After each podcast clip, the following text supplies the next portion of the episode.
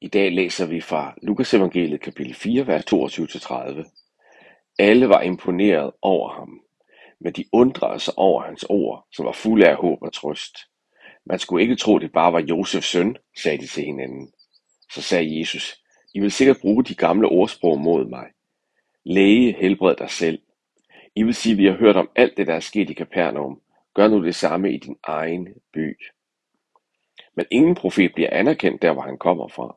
Hør nu, der var mange jødiske enker på profeten Elias' tid. Det var dengang, det ikke regnede i et halvt år, og hele landet sultede. Alligevel blev Elias ikke sendt til enkerne i Israel. Han blev sendt til en enke i byen, Sarepta i Sidon.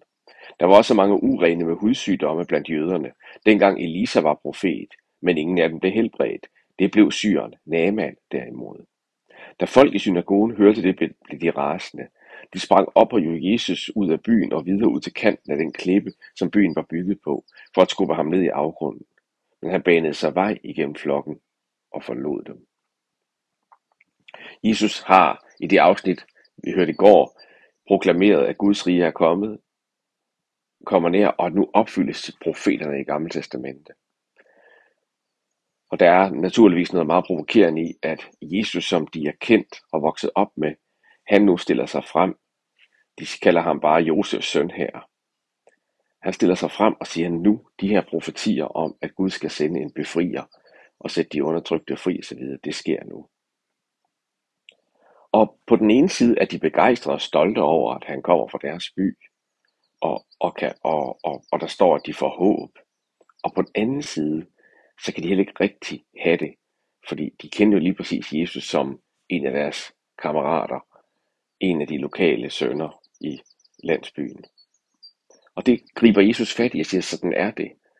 Og der tager Jesus fat i en, øh, en dimension ved Guds rige, vi kan støde os på og blive anfægtet over og forarvet over. Netop at Gud, han bruger det, der fremstår som ikke Guds rige, til at bringe sit rige. Her er det det, at han er blevet menneske i Jesus, at en søn af den her landsby, en dreng, som på sin vis er bare en almindelig dreng, det er ham, som Gud nu er nær i og virker igennem. Det, det, er, det er for udfordrende.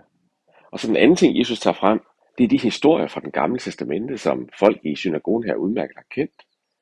Historier om, at Gud han igen og igen rakte ud over sit eget folk, men ud til de andre folk, ud til de folkeslag, som jøderne egentlig opfattede som deres fjender.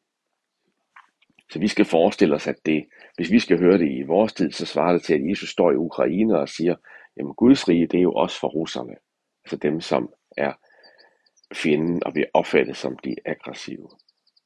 Så den kant har Guds rige. At Gud han lader sit rige komme nær i noget, der fremstår som ikke Guds rige. Og den anden kant, der er, det er, at det er for alle. Det er også for dem, som vi synes, nej, de har vist ikke fortjent det, eller så videre. Men det er jo Guds riges væsen. Det er for alle. Og det betyder også, at det er for dem, som jeg egentlig ikke synes har fortjent det. Eller som jeg egentlig i mit hjerte ser som mine fjender. Så der er noget kant i teksten i dag, og det ender også med, at de alle sammen bliver rasende og vil tage livet af Jesus, men det lykkedes ikke. På det her tidspunkt er tiden ikke kommet endnu, hvor Jesus skal give sit liv, så han i den autoritet, han har, går han videre Lad os bede sammen. Far i himlen, tak for den her stærke beretning, men også udfordrende beretning om, at du kom nær Jesus. Og det blev ikke bare taget godt imod. Det var også en forarvelse og en skandale. Og tak, du lader dit rige komme til alle mennesker. Også til dem, som vi sætter grænser over for. Eller vi skal tænke, nej, lige præcis dem, de har ikke fortjent det. Så er det ikke dit rige. Dit rige er for alle, det er ikke baseret på os, det er baseret på dig, Gud, og din kærlighed. Og dit ønske om at genoprette alting. Det beder vi om, at du giver os det perspektiv med på vores dag i dag. Amen.